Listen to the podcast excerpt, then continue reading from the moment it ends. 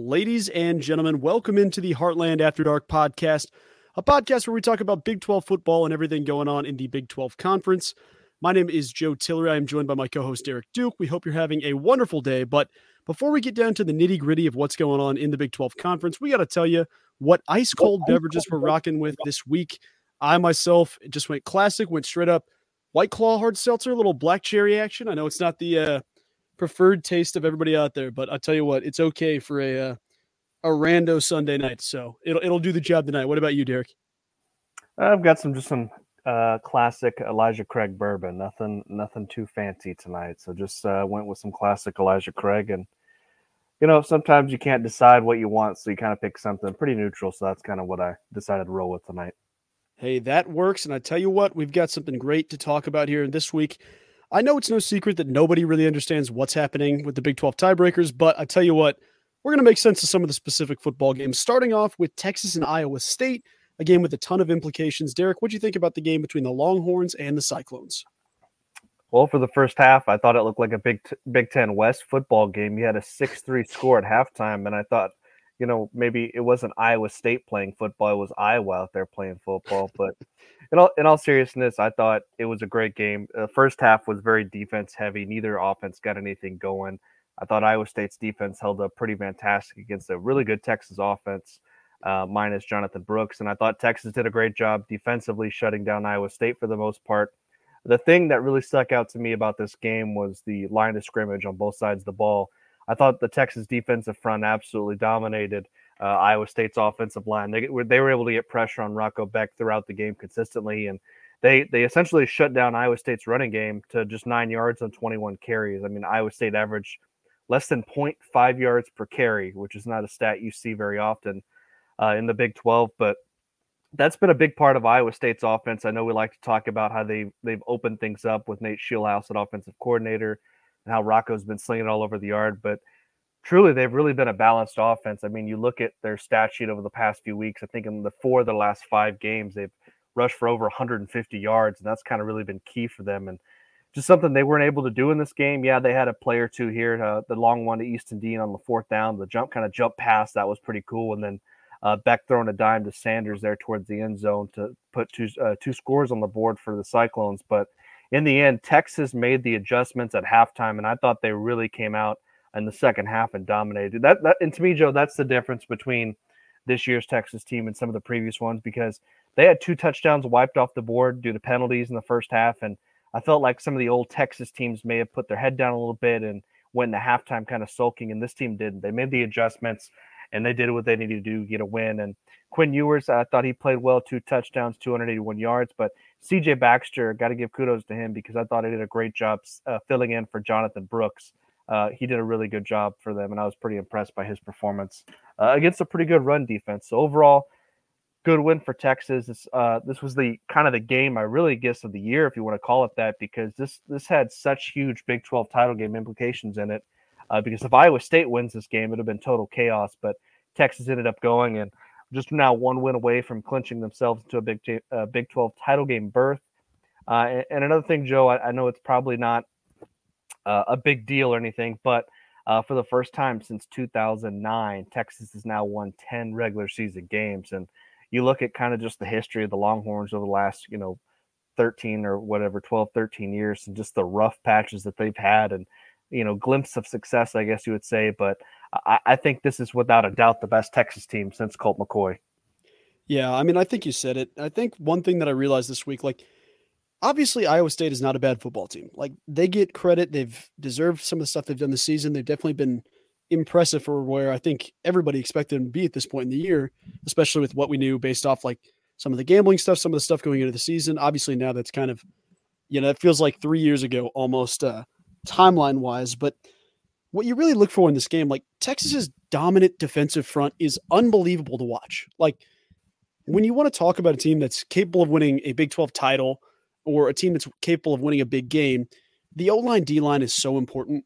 Texas's defensive line is unbelievable. I mean, they have completely shut down some of the better, rushing attacks in the Big 12 Conference. You've had some guys that realistically should be drafted within the first 2 or 3 rounds of the NFL draft, whenever they do decide to go. But Texas's defense is absolutely legit. I know that CJ Baxter did a great job filling in for Jonathan Brooks. But, and partially, I was a little bit worried about that coming into the game. Obviously, Jonathan Brooks being an absolute stud for Texas. But I think that it really showed me just how dominant this defense can be against really anybody in the country. I did read a story today from On 3's Andy Staples talking about his pick for the college football playoff had Texas at number 4, taking on Georgia. Can this team keep up with a team like Georgia? I don't know. I'm not here to make that argument, but you're really starting to see some of the foundations of those moments with specifically Steve Sarkisian's squad. For Iowa State, I mean, they really still, I don't know, man. I feel like I know so much and so little all at the same time about the whole tiebreaker implication stuff going down the stretch. But obviously Iowa State, you win this game, you win the next game against Kansas State, you're in a really good spot. Doesn't go that way. I mean, you lose by 10. You said the Big Ten West comparison for the first half, it definitely felt that way. Rocco Becht, I mean, wasn't bad in this game, but the biggest thing you got to look at, 9 rushing yards as a team. That's ridiculous to see. I mean, they lose 123-9 in the ground battle. So that's kind of the thing to take away. I don't know how that bodes going to Kansas State, but I assume it'll be better than 9 yards in the next week. But let's move on to the next game here. Another one with some Big 12 tiebreaker implications, as well as teams looking to make the trip to Arlington. You had Oklahoma State taking on Houston, and for the majority of this game, I think Oklahoma State fans were not only pulling their hair out, but they were ready to, do whatever comes to their mind. I mean, it was a quick one where you lose your fandom, you lose the colors, you lose everything you can. That was kind of the performance it was set up for before Oklahoma State bounced back and got back into it. Derek, what'd you think about Oklahoma State and Houston? Man, I'll tell you what, the way that first quarter went down in this game, it was like shades of the UCF game a week ago where I thought Oklahoma State had, there was a good chance that they were going to get blown out in this game, because if you pair up their first quarter with the last 4 quarters that they played against UCF, I don't know if any other team in the Big 12 had a worse 5 quarters in any stretch of the season. So really, really tough start for Oklahoma State. Luckily for them, they were able to bounce back, and the momentum swing in this game for me was when Donovan Smith threw that interception late in the first half with about 2 minutes to go. He throws an interception, and just 2 plays later, Oklahoma State's able to punch it in. They were able to save enough time on the clock to get another possession and kick a field goal. So at one point, this was actually a 23-9 ball game with 2 minutes left in the first half. And all of a sudden you go into halftime, it's a 23-19 game, and it feels like Oklahoma State had all the momentum, and just some really bad mistakes from Houston, as we've seen before, Joe, that it just seems like time and time again, this team finds a way to shoot themselves in the foot. And that's exactly what happened in this game for Houston. You had a taunting penalty that cost Houston late in the game. Then you also had a miscue on defense where you had 12 guys on the field on a 3rd down play just to give Oklahoma State a first down. So there were a lot of things Houston did wrong. And, the 10 penalties kind of speaks to that as well. But focusing on Oklahoma State, I thought they regrouped fantastically in the second half. They outscored Houston 24-7 in the second half. I thought Alan Bowman did a decent job throwing for 348 yards and 2 touchdowns. Big star of the show, of course, to nobody's surprise, was Ollie. Man, when this team, when in doubt, they just feed the ball to Ollie Gordon, and that's exactly what they did, and it paid off for sure.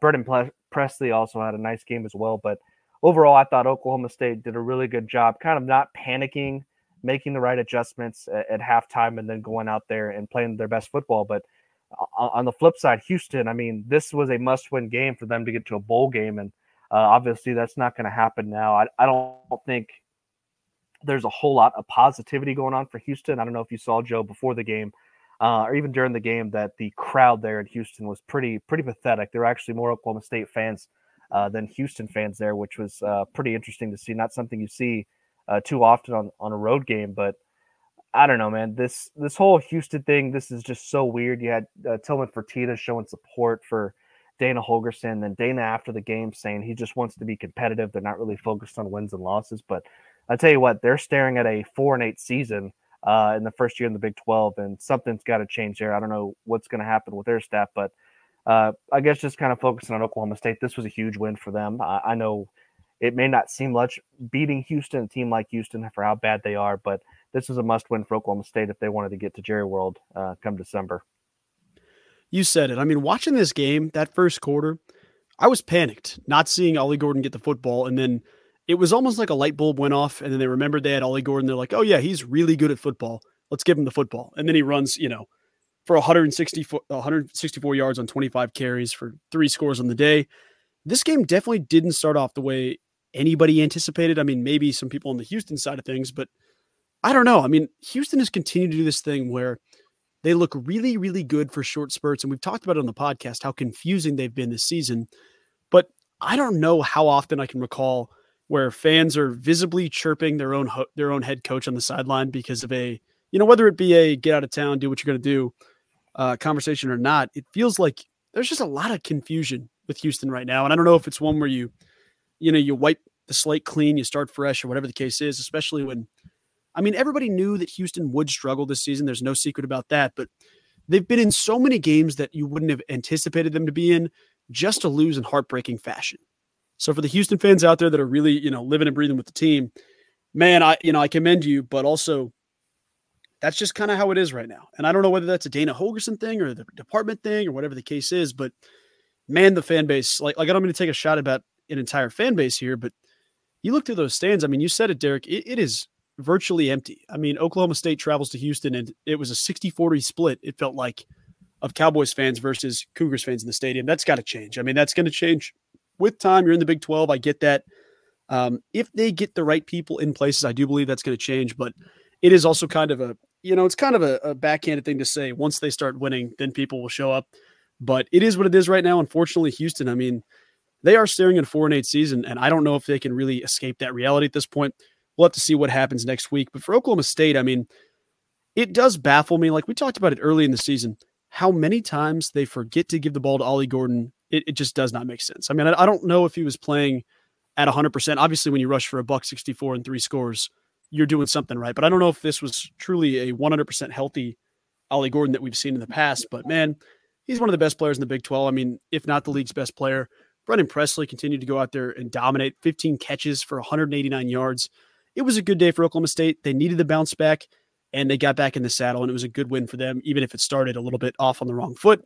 Moving on to the Sunflower Showdown, a game where I think if you asked, 80% of Big 12 fans, everybody would agree that this game was, I mean, by the fourth quarter, this game was Kansas's to lose, and that's what happened. I mean, Kansas State didn't look like they had that momentum, but I'm interested to hear what you think about this game with K-State getting the win late over Kansas. Certainly one of the most competitive Sunflower Showdowns that I can remember in the last 10 years. Kansas, man, they had Kansas State on the ropes. And before the game, it was announced over the loudspeakers that Jason Bean was going to get the start on this game. And I don't know if that was like a swerve to throw off Kansas State or if it was some psychological stuff, but Jason Bean didn't even take a snap of this game. It was ended up being the third string Cole Ballard. And he certainly made some plays out there, but he also definitely made some freshman mistakes with his 2 interceptions. So there were some good and some bad for Kansas. Overall, I thought they kind of caught Kansas State off guard with a few things they did offensively.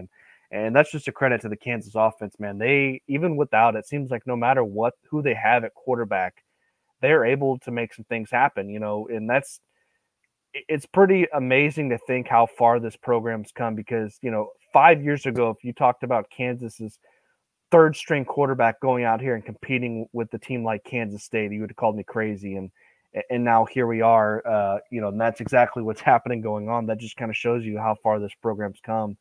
Overall, I thought, again, Kansas really had Kansas State on the ropes for most of the game. They had a 27-16 lead at one point in the third quarter. And this, I don't know what happened, but Kansas State just flipped a switch because before that, prior to that, they weren't playing well defensively. It was very weird. They were out of position a lot of times. Will Howard wasn't having his best game through the air, so there were just a lot of factors going on in Lawrence on Saturday. But when crunch time, when push came to shove, I thought Kansas State kind of felt like we're the big brother of this game. We're the team to beat. So they really took over, in the last quarter and a half of this one and took it to Kansas because after that, Kansas' offense couldn't do anything. They were shut out from that point on, and Kansas State was able to get a few scores. I thought Will Howard bounced back nicely. He had that nice touchdown run in the fourth quarter. DJ Giddens obviously had another big performance, 102 yards and a rushing touchdown as well. But, man, overall, I thought Kansas State took control of this game when they needed to, and that's exactly what happened because – when push came to shove again, Kansas State was the team that made plays and Kansas fell short. That's exactly what happened here for me.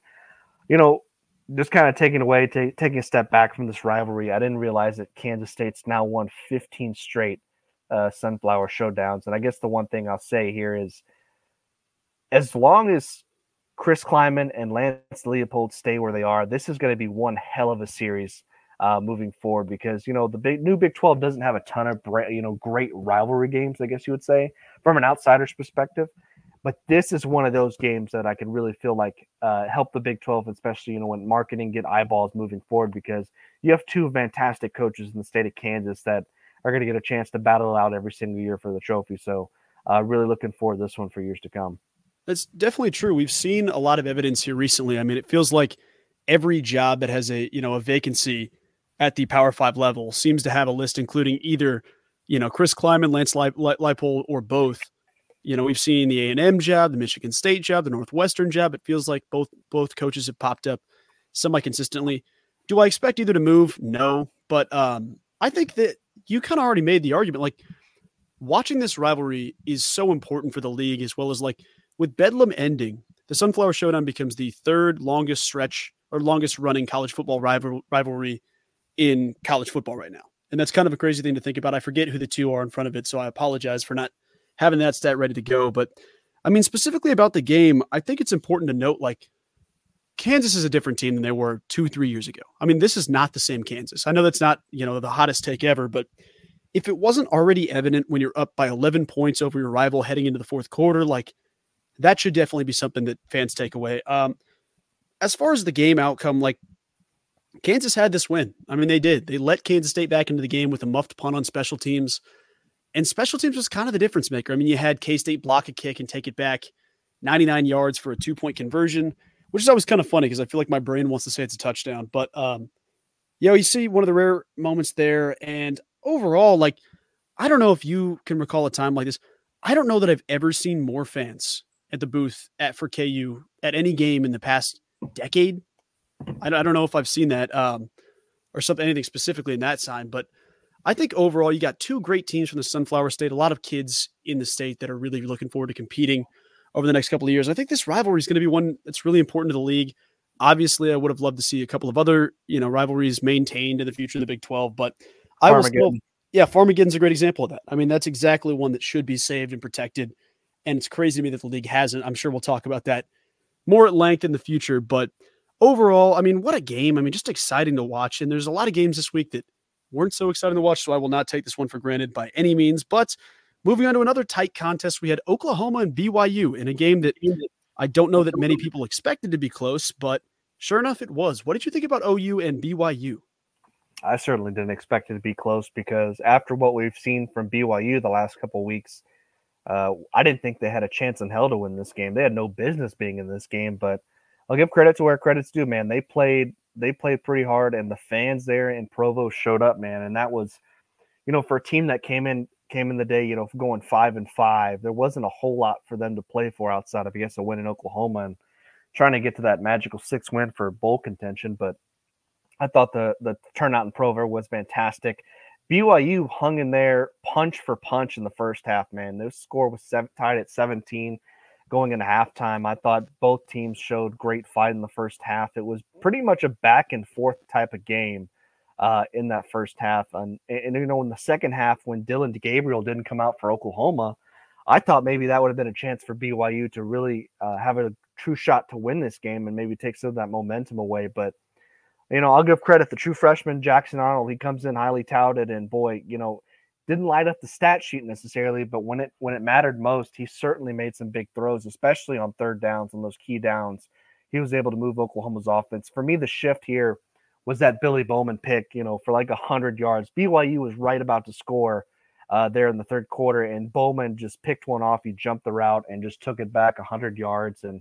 And for me, that's kind of where this game was won for Oklahoma, because after that, they were able to kind of just hang on to their lead. But again, when it mattered most, the Sooners made plays. Dylan Gabriel's status is going to be something to keep an eye on. They're going to take on TCU on Friday. So his health is going to be certainly the topic of conversation in Norman because, without Dylan Gabriel, we haven't really seen Jackson Arnold play for, more than a quarter or two. This is really the first time we've got to see him play at length. And another key thing that he also burned his red shirt in this game too. So that would be something to kind of keep an eye on moving forward. But overall, I thought Oklahoma did a nice job. Gavin Sawchuk continues to be to prove why he should be the number one back for Oklahoma. Jarrell Farouk had got injured late in this game, which is also going to be another injury to keep an eye on. But overall, I thought the Sooners did what they needed to do. They got that tough, gritty win on the road, which, man, in Provo, I guess, you know, crazy things can happen because it was just they had a really tough time, but they got a win, so that's all that mattered. But for me, I think for BYU's perspective, going back and forth between, you know, who's better, Keaton Slovis or Jake Retzlaff, I think you got to go with Jake here, even if Keaton Slovis is healthy, because the stuff he's able to do outside of the pocket, his athleticism, brings a whole nother dimension of this offense that so desperately needs it. And one thing I will say for BYU coming in this game, Joe, coming into this game, they were averaging 90 yards per game on the ground. They end the day with 217 rushing yards. That's just against a team like Oklahoma has been pretty stout against the run all year. That was a pretty eye-popping stat for me, and that's exactly why BYU had a chance to win this game, because they were a threat to run the football, and that's something we really haven't seen from this offense all year long. So moving forward, if this is something that they're capable of doing, Oklahoma State might be in trouble next weekend. But, again, this was a must-win for the Sooners, who are still looking to find a way to get into Jerry World, but they're going to definitely need some help. I think, you know, the main thing here – obviously, it's a closer game than I anticipated, and, you know, Oklahoma got banged up. That's going to be something to monitor. We've talked about on the podcast the fact that BYU could not run the football over the first, 12 weeks of the season, 11 weeks of the season coming into this game. Sorry, 11 weeks of the season. And then they go for 200 yards on the ground. I mean, that's ridiculous against a stout Oklahoma defense that had been doing pretty well against the rushing attack this year. Obviously, they've had a couple of lapses, but BYU being able to establish the ball on the ground, like, that's a big part of their game that I didn't anticipate by any means seeing. I mean, Aiden Robbins finishes with 22 carries, 182 yards on the day, just averaged. You know, every time he touched the football, it looked like he was running one-on-one with any Sooners defender past the first down marker. Overall, I mean, obviously, I think I'd be a little upset as a BYU fan about the call to, you know, throw it on that first and goal situation before the Bowman interception for 187 yards back the other way. I think I'd be a little frustrated in that sense, but I don't know. If you play the moral victory game, this is impressive. I mean, you have Jake Retzlaff. He's not your starter, but I agree with you for sure. I think you go with Jake Retzlaff. I think he adds a different element to the BYU offense that realistically, unless Keaton Slovis has been perfect, which we haven't really seen at all. I mean, you've seen glimpses of drives here and there where he's been really solid. Unless he's perfect, I don't know that he does anything ridiculously better than Jake Retzlaff. And Retzlaff has the momentum in the pocket. I mean, you saw a couple of different fourth and short conversions where Retzlaff scrambling around the pocket and then goes and makes a completion here late to sneak a first down. So, I mean, obviously with BYU, you want to get the win. It's one of those close, like Texas-Houston games where you expect, you know, Texas to destroy Houston. In this sense, you know, obviously, you know, the comparison between the new Ford Edition school, BYU, to Houston, and then Texas and Oklahoma, it's heartbreaking to lose, but it's still a good game to be involved in. And I think overall, like, yeah, you wanted to win it and you wanted to have it late. I thought, honestly, when Dylan Gabriel went out, it might be that not even motivation, because you don't want to rally around somebody getting injured, but it felt like enough that, okay, BYU has a legit ability to win this game. Didn't work out, but I do want to give credit because Kalani Sitake talked post-game about it and said, or it might have been before the game, I forget exactly when it happened, but he talked about it and he's like, you know, BYU shows up when nobody expects it to show up. And I think if I had to hang my hat on a narrative to describe a team, I'm going to roll with that. I mean, that is spot on about what we've seen from BYU this season. For Oklahoma, injuries are going to be key. I mean, yes, they still need help to get to Arlington. You know, Oklahoma State kind of controls their own destiny from what I understand, alongside Texas, if they both went out. You know, if this injury happens with Jackson, like Jackson Arnold's a good enough prospect, but it is still that freshman player going up in their first career college game as a starter. There's always that element of adjustment. So it'll be something to follow for sure, injury-wise with Oklahoma. So I don't know how that impacts them for next week. I know they're playing Friday instead of Saturday, which that extra day would be nice, but unfortunately that's not how it goes. But we do have another game to talk about here with some incredible quarterback play from one Garrett Green. West Virginia put 1,050 points on Cincinnati. Derek, what'd you think about West Virginia and Cincinnati? It certainly felt like they could have put 1,000 on the board with the way they were playing. I mean, this game was 28-7 at halftime, and, you know, not to poop on the Cincinnati fans here, but this game was over. I mean, this game was over in the second quarter, and West Virginia never looked back. I mean, the Mountaineers ran for 424 yards against the Bearcats. Garrett Green rushed for 3 touchdowns. True freshman, but Jaheim White rushed for 204 yards and a score. So he's definitely going to be up for some freshman of the week awards nationally. But overall, this was just a game where West Virginia said, I am going to run the football down your throat, and Cincinnati had no answer whatsoever for it. And that's exactly what happened here, because West Virginia controlled this game from start to finish. They never let their foot off the gas pedal.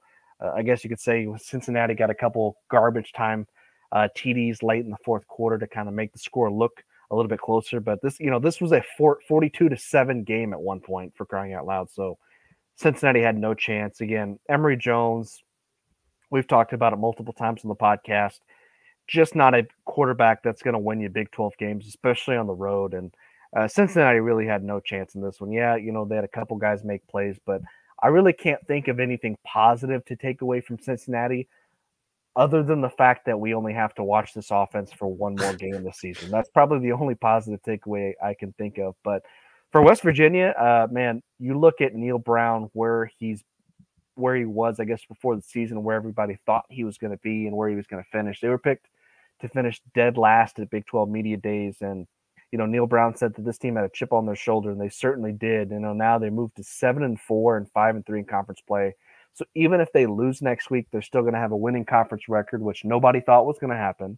They have a chance to win 8 games, and if not for a crazy Hail Mary against Houston, they could be, you know, pushing for 9 games and, you know, one of the teams in second place in the conference. But, man, I tell you what, West Virginia has a chance to really end this year on a high note next week, and I think that's exactly what's going to happen. I think they're going to get to 8 wins, Joe. I actually agree with you. I am curious because there's been, you know, I'm sure you saw the game day post.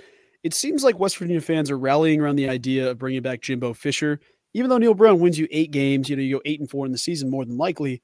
What are your thoughts on that? I hate to, you know, blindside you here, but I'm curious to think about your thoughts for the future of West Virginia. If it's going to be Neil Brown for the foreseeable future, that's where my bet is based on, like, you're not going to fire a guy after he wins 8 games, but I'm interested to hear what you think about the coaching stuff in West Virginia.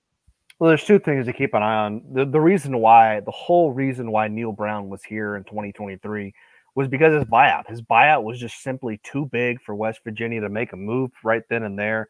I know they came off a disappointing season last year, but after, you know, if they win 8 games, and you can make an argument they should have won 9, you know, they will have a chance to win 9 games once they play in their bowl game, but there's no way you can fire a coach after winning 8 games and after they were picked to finish dead last in the conference. I mean, this team had no business being where they are, and here we are going into the last week of the season talking about them winning 8 games. Like, that's insane. Like, nobody thought that was going to happen.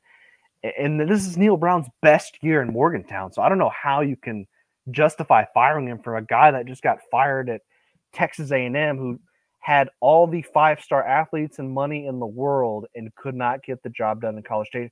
Jimbo Fisher didn't even make a bowl game last year at Texas A&M. I mean, what are we talking about here? It to me, it makes no sense. The only thing Jimbo's been good at the last, 8 or 9 years is collecting checks, because that's all he's done. He has not done anything on the field to say, like, yeah, that's who, you know, and I'm going to be proven wrong because somebody out there is going to pay him. I hope it's not West Virginia, because it's still – even if they fire Neil Brown, they're still going to owe him like over $10 million, and they're going to have to, you know, pay Jimbo on top of that. And I don't get, you know, sorry to go on a rant here, but I don't get the whole Jimbo tie either. I know he was born in West Virginia, but he didn't coach there. I don't think he's been away from West Virginia longer than he actually lived there at this point. So I don't think those ties are as strong as some people think. Hey, I absolutely love that. I was curious to hear your thoughts on that, because I follow in the same boat. I mean, I feel like it's kind of crazy to assume you want to bring somebody else in when you're a coach who, realistically, I think everybody kind of circled West Virginia being a 3-4 win team maybe this season. Obviously, you have a couple of tough games in the non-con, so it is what it is. You know, you're not going to beat Penn State more than likely, but it's crazy to look for the next big thing when you already have something going good that nobody really anticipated this year, you know, in all honesty. But talking specifically about West Virginia, Cincinnati, I mean, I absolutely love your take about the only positive is that we don't have to watch Cincinnati play, you know, another couple of games. We get one more outing for the Cincinnati offense. And I tell you what, I mean, Scott Satterfield has to feel good that it's the nightmare's coming to an end a little bit. I'm not saying that he's leaving anytime soon, but it doesn't have to be a constant. All right, well, what are we doing at the quarterback position? What are we doing here? I mean, you got to think about it. If you look to the stat list, like, there's not really anybody that jumps out on the sheet. Brady Lichtenberg had a couple of snaps in this game, but not a ton, nothing to write home about. Corey Kiner's had some big weeks in the past couple of weeks, didn't do much, 13 carries, 56 yards. Cincinnati's they're just not ready to win in the Big 12 conference right now. Can that change? Yes. Will that change? I assume. But that's kind of the main thing for Cincinnati right now. They are definitely, some teams don't deserve their record where they look like a better team than what they're at. Cincinnati's a 3-8 team. I mean, that's the safe bet. West Virginia, man. I mean, listen to this. They ran for upwards of 400 yards in this game as a team. West Virginia ran for 424 rushing yards against Cincinnati. And this is a Cincinnati defense that prior to the Oklahoma State game, they were the best rushing defense in the Big 12, which kind of blows my mind to hear best and a Cincinnati unit mentioned in the same sentence because I didn't anticipate that, but they've done a pretty good job of bottling running backs up this season. Obviously, Ollie Gordon does Ollie Gordon things. Then you get, everybody on West Virginia's roster. Doesn't matter what number it is. Doesn't matter what position you're at. Everybody was successful in the rushing attack. So that's something good to talk about with West Virginia. But, I mean, this is a year that you got to feel great about as a West Virginia fan. Obviously, you don't win the big games, but you've gotten some good wins that you should at least have some momentum riding into the future. Moving on to the next one here, Texas Tech, UCF, a game that I actually deceptively thought would be one of the better ones of the week. Sure enough, a close contest between the Red Raiders and the Knights. What'd you think about Texas Tech, UCF? Yeah. Man, out of all the games of the weekend, this was probably like the weirdest one for me. It was definitely an interesting game back and forth for the most part. But when UCF jumped out to that early 14-0 lead in the first quarter, I thought that momentum that they had coming off the Oklahoma State game kind of carried over. But much like, I guess, the opposite of Oklahoma State, UCF wasn't able to do much really after that. They only scored 9 points all in the fourth quarter. But John Reese Plumlee certainly did not have his best day, but he, actually ended up leading the team in rushing yards with 84 yards as UCF ran for over 230 yards, which as, weeks kind of go on, I think their rushing attack has proven to be one of the better ones in the Big 12 because it seems like that's really been the main focus of their offense. But, while that has been good for them, I felt like it's kind of taken away from Plumlee because the last few weeks he really hasn't done a whole lot with his arm because he's kind of really struggled. So they revert to the running game, but UCF did some nice things here and there. They had that fake field goal by Colton Boomer, which kind of got them into scoring position. But really, for me, UCF, I thought defensively they had some major breakdowns, especially in the second half. I thought Tahj Brooks and the Texas Tech offense did a nice job wearing them down. They kept feeding them the football, and it's something we've talked about, much like with Ollie Gordon early on. Keep feeding Tahj Brooks. He's a guy that really Texas Tech kind of got away from early in the season, and they, 4 or 5 games in, they realize that they have a bell cow back there. So they start feeding him. He starts really kind of wearing down on those defenses. And that's exactly what happened for UCF. They just got wore down at the end. And, Colton Boomer did have that nice fake field goal. He also blocked an extra point and then missed a field goal. So UCF definitely left some points out there. But as for Texas Tech, I thought, I've already talked about Tahj Brooks. He really kind of carried the offense for me. I thought Morton did a great job. Baron Morton throwing for 256 yards and 2 touchdowns, but not a whole lot for me to take away from either team here. I guess the one thing I would say is that with the win, Texas Tech's now bowl eligible. I think Joey McGuire is now the second coach in Texas Tech history to go to bowl games in his first 2 seasons. So that's a pretty big deal. But I also, at the same time, I feel like it's kind of a disappointment because we had really high expectations for this football team. And I know Pete had them playing in the Big 12 title game. Me and you, Joe, talked about them being a dark horse contender to win the Big 12. But, with all the injuries that they have, and we also saw today on social media that Tyler Show was not going to be there next season. He's going to transfer out. So some interesting times going on in Lubbock. And I guess Baron Morton's going to be their quarterback moving forward. But, again, Texas Tech bowl eligible. I guess that's probably my big takeaway from this one. Yeah, I mean, this is a game where you look at it and say – I don't know if I really learned anything different about either of these teams. Like, you don't learn anything new. Obviously, it's week 12, so you're not really learning a ton new for every team, but there are some things you take away and say, you know what? That's interesting to focus on. This game, I mean, I really do think the biggest takeaway is the announcement of entering the transfer portal for Tyler Show after the game. He had a big statement prepared and kind of just talked about, like, well, it's time to move on. It's not going to work out. Obviously, Baron Morton at this point has been playing good football and looks like the future of Texas Tech. Obviously, this season has been a disappointment based on a couple of different injuries and stuff. Tahj Brooks has been incredible. So there's definitely that, but I don't know what you take away from UCF here. They're still chasing down bowl eligibility here. One more game. I'm not entirely sure who they play next week. I guess I could take a look at that here in a sec. But they still have a chance at it. 5 wins at the moment, so that'll be something to follow for sure.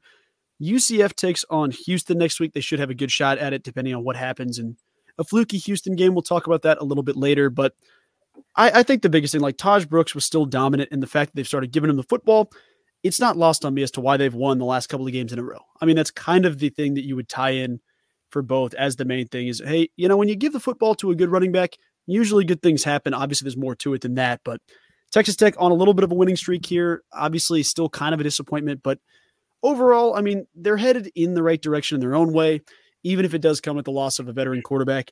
There should be some good things on the horizon, especially bringing in top recruits. They've got Micah Hudson committed. I think Will Hammond, if I'm not forgetting, I could be getting that name wrong, but there's a couple of big prospects headed to Lubbock here in the near future. But moving on to the last game of the weekend, we had TCU Baylor in a game with Josh Hoover absolutely going off. I mean, you had a crazy quarterback day. I don't want to steal your thunder here too much, but I mean, it was a great day for TCU. Baylor still continuing to struggle. I will let you have the floor for the final game of the weekend, TCU and Baylor. Well, you mentioned it. Josh Hoover went off in this game, 412 yards in the air, 2 touchdowns, no interceptions, QBR of 98.6. So didn't get a whole lot better than that for if you're Josh Hoover. And I think without a doubt now, he's kind of taken the reins from Chandler Morris, and I think he's got to be your quarterback moving forward. He did have that one game where he struggled a little bit, but overall the last couple of weeks, I thought he's played some fantastic football and really given this offense some life, which it's so desperately needed. His favorite target on the day, Jared Wiley, the big tight end, 178 yards on 7 receptions and 2 touchdowns.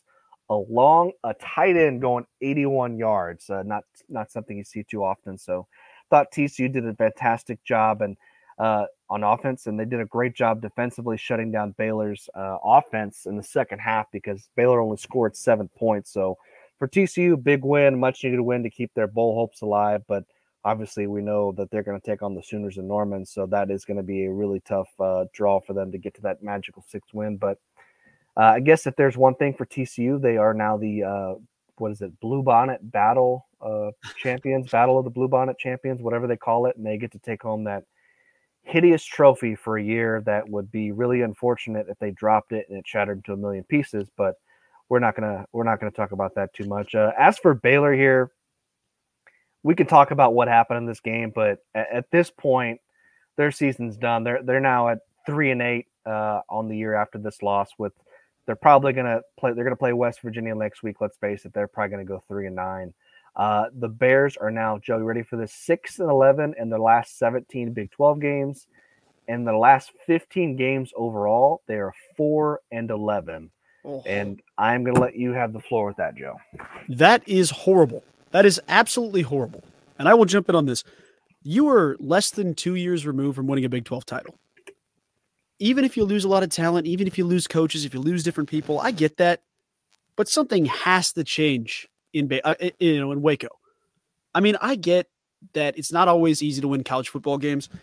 If you're a coach Dana Holgorsen, Dave Aranda was up for some big jobs for a long time. Like right after that, there's a lot of people, you know, instead of the Kliemans of the world or Leipolds of the world, it was kind of that Dave Aranda question of, well, there's a good coach in Waco that, you know, might be looking at the move. His whole thing is the defensive-minded side of things. TCU scored on 6 straight possessions, you know, in the first half and then trailing into the second half. I mean, there was no fight from Baylor. And I think, like, Pete had a great take talking about this, he expanded on it. There is no life from Baylor. When you watch this team play, even when they're in the middle of a one-score game against their rivals in the, you know, Bluebonnet battle, Bluebonnet clash, whatever – there's a lot of weird things with that whole mascot rivalry trophy, everything going on with the Bluebonnet battle where, you know, obviously you and I do not roll with the trophy or the nickname of the rivalry much anymore. But overall, like there is not a reason to be excited about Baylor football. And that's really all I can say about it. At least right now, there is not an optimism like, oh, but this is happening or, oh, this is going to happen. I see none of those right now with TCU. Like I'll jump to TCU here. you see some of those. Obviously, you're fresh off a national championship appearance last year, so there's already that fresh in the memory banks. But you see, like, Josh Hoover has been a really good player for TCU. Obviously, he's had some hiccups here and there, but, you know, the guy goes from throwing 6 interceptions in his last 4 outings to none against Baylor. I mean, he had 5 incompletions in the game, 24 of 29, 412, 2 scores through the air and 1 on the ground. I don't know. I mean, there's a lot of great things to feel good about if you're a TCU fan. Baylor doesn't have that. And I think that's the main thing you look at, is that Baylor doesn't have those reasons to be like, well, we've at least got a good recruiting class. That's not there. You don't have a good coaching staff. You don't have great players. I mean, there's a lot of things that need to change in Waco. And I don't know, you know, if I know even what all needs to go into that, but there's going to be some questions here in the future. But I got to ask you this. We've talked about each game here. Let's wind down a little bit with some overall thoughts on the weekend. What do you think for the whole, you know, the package as a whole for the Week 12 outings for the Big 12 Conference?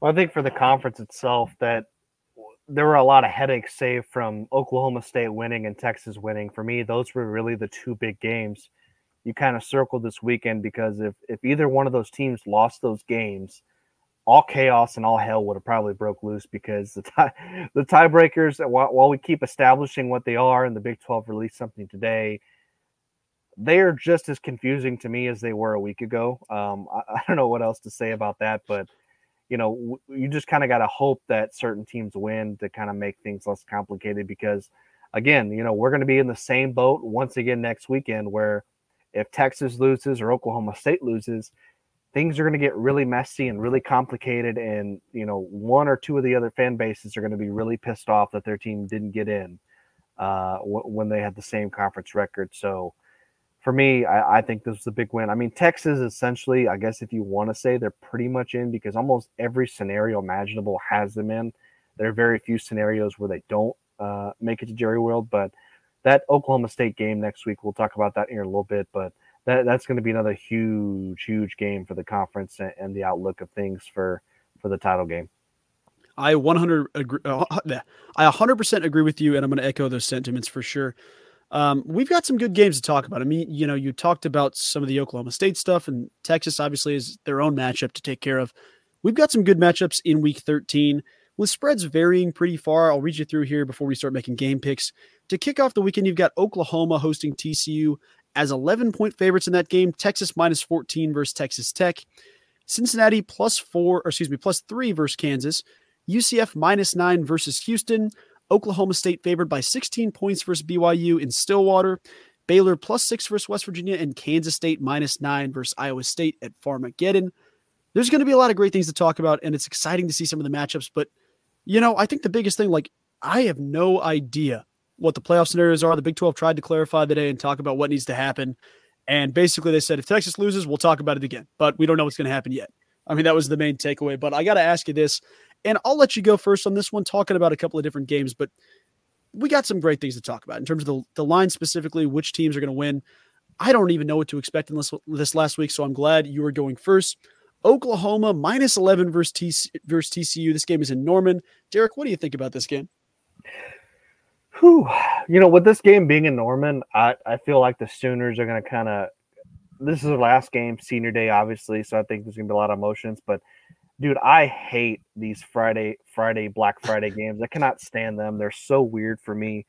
If it was an 11 a.m. game, I'd probably take TCU just because I'm not a big fan of those. But this is a night game. I think – I don't know, Joe. I guess I'd go with Oklahoma here. That's kind of a coin flip game. I don't. You know how I am about those double-digit lines. I'm not a big fan of them. I think I'm gonna take the Sooners to cover that spread here. I know it's a lot, and I know TCU is coming off a big win against Baylor, and Josh Hoover's playing well, but I think Oklahoma's gonna try to make a statement on Friday. I mean, especially with all the different Arlington things, control what you can control. They're gonna do their best. I don't think anybody's mad at you for rolling with Oklahoma. I think I'm going to go TCU. I mean, it's apprehensive based off what we saw this past week, but I mean, after watching TCU take it to Texas within 3 points, obviously these are different teams, but there's an element that TCU covers this game. It's going to be, you know, a tough task either way, but I will loosely roll with TCU +11. I'll take the points, and we'll see how that one rolls out. Next game, we've got Texas -14 versus Texas Tech. Brett Yormark will be in attendance for this one. I saw today that a press pass was cleared for the league commissioner to talk about or to attend the game, as he talked about there earlier in the season. I will probably roll with Texas Tech. I know that Texas is going to be hungry for not only just a Big 12 title appearance, but they legitimately have a shot at a college football playoff here this season. So they're going to be playing well, but I think Texas Tech, for whatever reason, this feels like one of those games. It's going to come down to the wire, and then Texas will find a way late. That's kind of where I'd hang my hat on this one. Derek, what do you think about Texas minus 14 versus Texas Tech?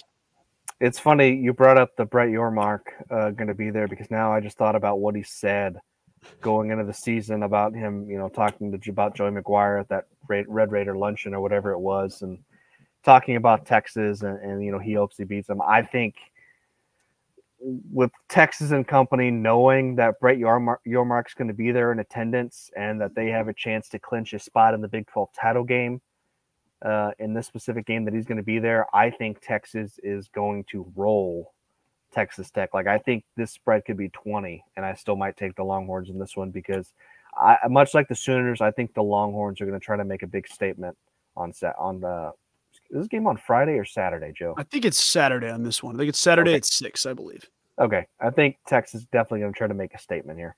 Yeah, I agree with you there for sure. I'm going to roll with Texas Tech, but I could definitely see it being the other way, especially with some extra added momentum for, you know, a top 10 team in the country is always a bold strategy. But we got Cincinnati plus 3 versus Kansas. Derek, what do you think about this one? Oh, man, Joe, I'm definitely going to take Kansas here. Cincinnati, nothing left to play for. Their season's done. I'm going to stick with the Jayhawks here. I do not like this line for Cincinnati at all. I think Kansas is going to cover this with ease. Yeah, I'm not going to beat around the bush. Kansas wins this game. They cover. If you want a justification for Cincinnati, maybe. Just the only thing that Kansas has going against them is kind of the letdown game following a heartbreaking loss. So you have that, but I don't know. I would take Kansas if I'm a smart betting man, which ideally that's the goal, you know. UCF minus 9 versus Houston. In this game, 9 points is kind of a lot of points for these two teams. I know Houston has been up and down, but I mean, I don't know if there's going to be any, you know, too much extra. Obviously, you have both teams working towards towards bowl eligibility. I think UCF would be, you know, the better team overall, but I could also see one of those weird Donovan Smith games where he goes for 330 and 3 scores and a pick just out of nowhere. I'll take Houston plus 9 in this game just because it's a lot of points to cover. What about you? I think the same, Joe. I don't like, there's a lot of these lines where we're going to have 5 lines that are over nine points or more. That is a lot. That is a lot of points out there. I'm going to roll with Houston. I think UCF wins this game. It becomes bowl eligible, but Houston, you know, I know they're kind of down in the dumps right now, but I think this is probably going to be a one-score game, so I'm going to take Houston to cover here. Well, unfortunately, we're not getting any smaller lines here yet. Oklahoma State minus 16 versus BYU. Derek, what do you think about this game? If the BYU team that Oklahoma just had to face comes to Stillwater next week, I am going to go with BYU all day, and this game is probably going to end up being like a 3-point game because – I do not trust Oklahoma State right now. I know they bounced back in the second half against Houston. They ended up winning by double digits, but I just don't trust this Oklahoma State team. Maybe they prove me wrong, Joe, but I'm going to stick with BYU here. You know, I agree with you. I don't think that it's wise to roll with Oklahoma State at this point. 16 points is a lot of points. I mean, you could insert maybe every team in the league except for 2 or 3, and I'd still be apprehensive about it. I would say that 16 points is a lot. I'll roll with BYU. I think they'll have some energy to come back to, especially after playing Oklahoma as close as they did. Baylor plus 6 versus West Virginia. This game is in Waco, but obviously Baylor, we've talked about at length. I'm going to stay as far away from Baylor as humanly possible. I know West Virginia's been a little bit different on the road versus at home, but I'm going to go West Virginia minus 6 in this game. Yeah, same thing. Baylor, nothing to play for. Surprisingly, this was actually going to be a night game, so I don't know if that's going to help Baylor at all, but Bears have nothing to play for. Their season's done. I think they're probably going to pack it in this year. I'm going to take West Virginia. They have a chance to get to 8 wins for Neil Brown. I think that's a big deal, and I think West Virginia going to cover the spread with ease. Well, let me ask you about the last game of our events here this week. Farmageddon, Kansas State favored by 9 at home. playing Iowa State. Derek, what do you think about this game? Well, Farmageddon, always one of my favorite games of the year. Again, very large spread here. I'm kind of surprised at that. I know Iowa State just lost to Texas by double digits at home, but Kansas State being, I know they're playing at home in Manhattan, but being a 9-point favorite seems kind of high for me, especially for this game, this rivalry game. So I think I'm going to take Iowa State here to cover those points. I think Kansas State's probably going to end up winning this game. I'm just not so sure about Iowa State's offense, how they're going to handle this environment, but I think I'm going to take Iowa State to cover that 9-point spread. Yeah, this is really tough. I mean, 9 points, like, logically doesn't feel like it makes so much sense to me. But Kansas State has been lights out at home. I mean, they're averaging 45 points a game at home. If this game is in Ames, I feel like it's almost a 2.5-point spread. I mean, that's how different the environments could be. I will roll with Kansas State based on the fact that I think they will still miss out on Arlington just overall based on what's going to happen towards the end. But I do think Chris Kleiman's squad will also be looking to make a statement. I will take Kansas State, but I could also very easily see this being a field goal game because Iowa State, I mean, they're a tough team. But I will ask you this. Is there one game you feel better about than the rest? Is there one that you put that Derek Duke's stamp of approval on? Which game are you looking for your lock of the week? Oh, boy. I mentioned there's four or five spreads that are 9 points or higher. To me, it's a toss-up between West Virginia and Kansas. I'm probably going to roll with Kansas here, covering that 3-point spread against Cincinnati. As bad as Baylor and Cincinnati are, I think Kansas, I feel pretty confident in that game that they're going to cover that spread. You know, if Jason Bean's back, I don't know his health status going into the weekend, but if he's back, I feel a lot better about that compared to when Cole Ballard's at quarterback for them. But I'm still going to roll with the Jayhawks here. I would agree with you and choose the other one there, whichever one you wouldn't roll with if you go Kansas, Cincinnati, or West Virginia, Baylor. But to keep it a little fresh, I will actually go BYU plus 16 as my lock of the week. I feel like Oklahoma State, I still feel like it's going to win this game. I'm going to gamble on BYU there. I feel like they do have a shot to show up, and even if they don't win, I think it'd be a close one. But let me ask you this before we get out of here. What are you looking for this week? I hate to put you on the spot, but we got 1 week here of Big 12 football left before we start heading into all of the different tiebreaker situations. Derek, what are you looking for this week? Is there anything that you're keeping your eye on as we head towards Arlington? I think the same thing I kind of came into this last weekend going in. I'm really going to focus in on the Oklahoma State and BYU game and the Texas Tech game. I don't really have any concerns about Texas dropping their game. And even, like I said before, even if they lose, I think they're still going to find themselves playing for a Big 12 title.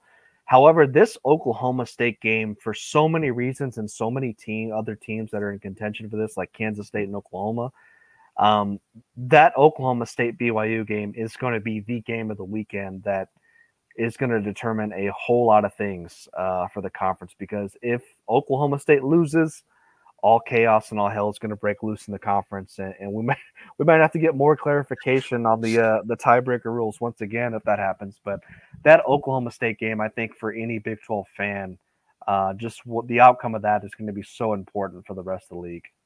I 100% agree, and I think it'll be interesting to watch. But as we get out of here, let me say thank you guys so much for listening to the Heartland After Dark podcast. We appreciate each and every one of you. We're going to be back to talk some post clarity tiebreaker rules here. We'll know a little bit more here in the next episode, and we'll give you a little bit of preview looking towards Arlington. But we appreciate each and every one of you. Have a wonderful rest of your day. We will talk to you in the future here soon.